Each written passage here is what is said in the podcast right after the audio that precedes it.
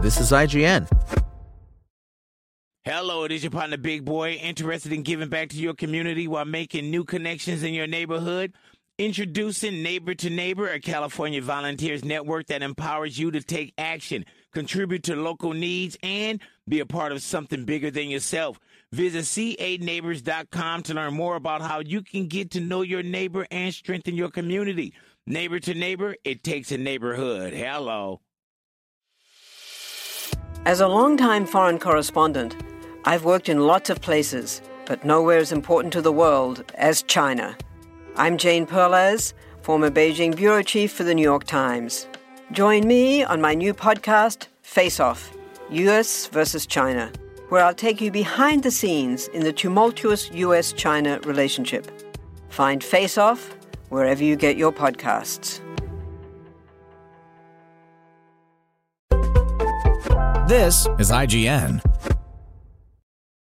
Wild Hearts Review. Do you dream of the chance to get dropkicked by a lava monkey the size of a building? Of course you do, and goodness gracious is Wild Hearts excited to make that dream a reality. Omega Force and EA's take on co-op monster hunting is a remarkably familiar one, spicing up enormous elemental animal fights across its gorgeous feudal Japanese locations with on-the-fly building mechanics. But even though its crystal-clear inspirations led to unavoidable comparisons that aren't always flattering for Wild Hearts, learning how to best take advantage of its karakuri contraptions both in and out of fights is always a lot of fun. Let me be perfectly blunt. It's nearly impossible to talk about Wild Hearts without bringing up Monster Hunter. That's not to put it down as a clone or anything, as developer Koei Tecmo provides plenty of interesting additions and fun little twists to the formula. But in pretty much every way that counts, Wild Hearts is so fundamentally Monster Hunter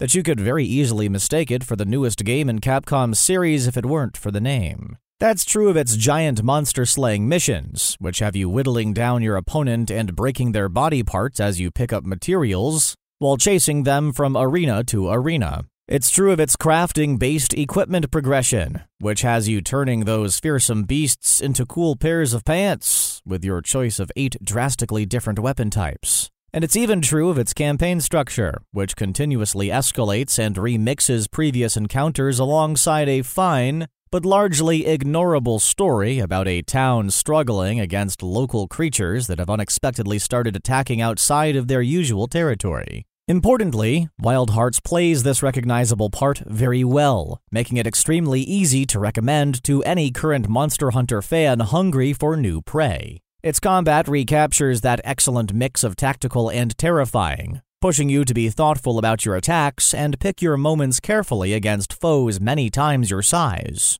some of which can make your health bar disappear in the blink of an eye. Dodging is your best friend, and depending on your choice of weapon, attacks often lock you into animations that make you a sitting duck until you finish them, although Wild Hearts follows in the footsteps of recent Monster Hunters by increasing your mobility quite a bit, even giving you a dedicated jump button. Combat is as much about learning the ins and outs of each monster, your weapon's capabilities, and even the terrain around you, as it is about actually executing the right button inputs. But because Wild Hearts is not actually a Monster Hunter game, it gets to unburden itself from certain mechanics that have started to feel a little dated, as Monster Hunter World and Monster Hunter Rise continue to streamline and modernize that 2-decade-old series. I didn't miss things like weapon sharpening or cluttered inventory management, and the simplified nature of stat-boosting food and support items meant I always felt like I was spending more time out in the field and less on pre-hunt prep.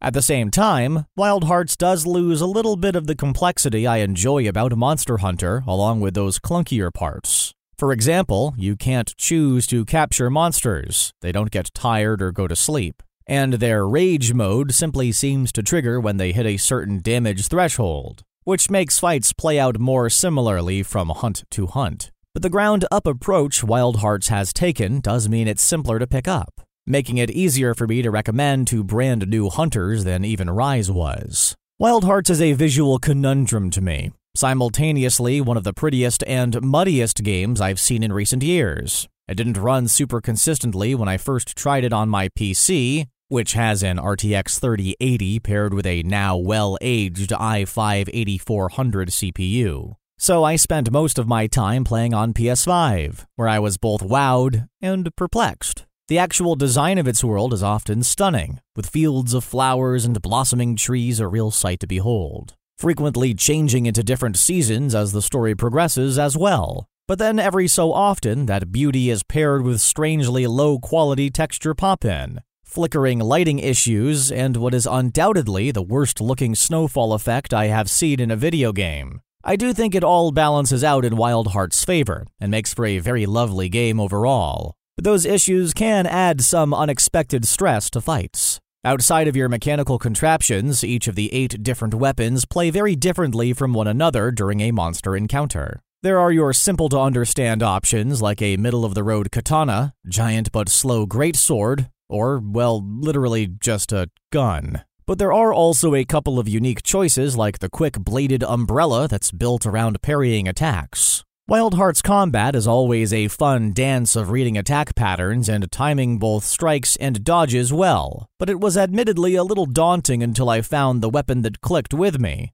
the claw blade. This fast slicing knife also lets you pretty much fly through the air after hooking onto a monster, making for some absolutely epic moments as you strike from above. The monsters themselves are all fun to fight too, with their cool and creative designs, each boiling down to normal animal plus elemental type multiplied by big. That could be the poison-based fume-beak crow, the icy deathstalker wolf, or the aforementioned fire-based lavaback monkey. It's always satisfying to learn their behaviors and turn an initially challenging encounter into something trivial through practice and grinding alone, although it should be said that Wild Hearts really feels like it wants you to play co-op rather than solo, as downed allies can be resurrected without using one of your 3 deaths when in a party of 2 or 3 people. The verdict. If imitation is the sincerest form of flattery, then Koei Tecmo's Omega Force is using Wild Hearts to flirt hard with Capcom right now.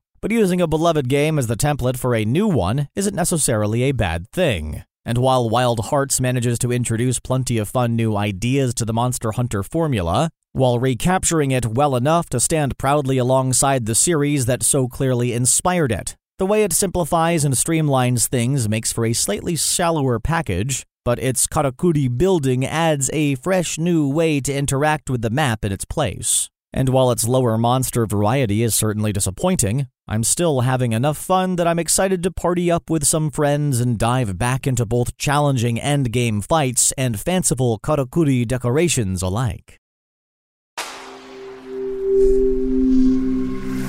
Spoken Layer.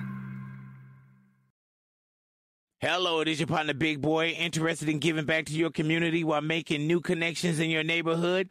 Introducing Neighbor to Neighbor, a California volunteers network that empowers you to take action, contribute to local needs, and be a part of something bigger than yourself. Visit caneighbors.com to learn more about how you can get to know your neighbor and strengthen your community. Neighbor to Neighbor, it takes a neighborhood. Hello.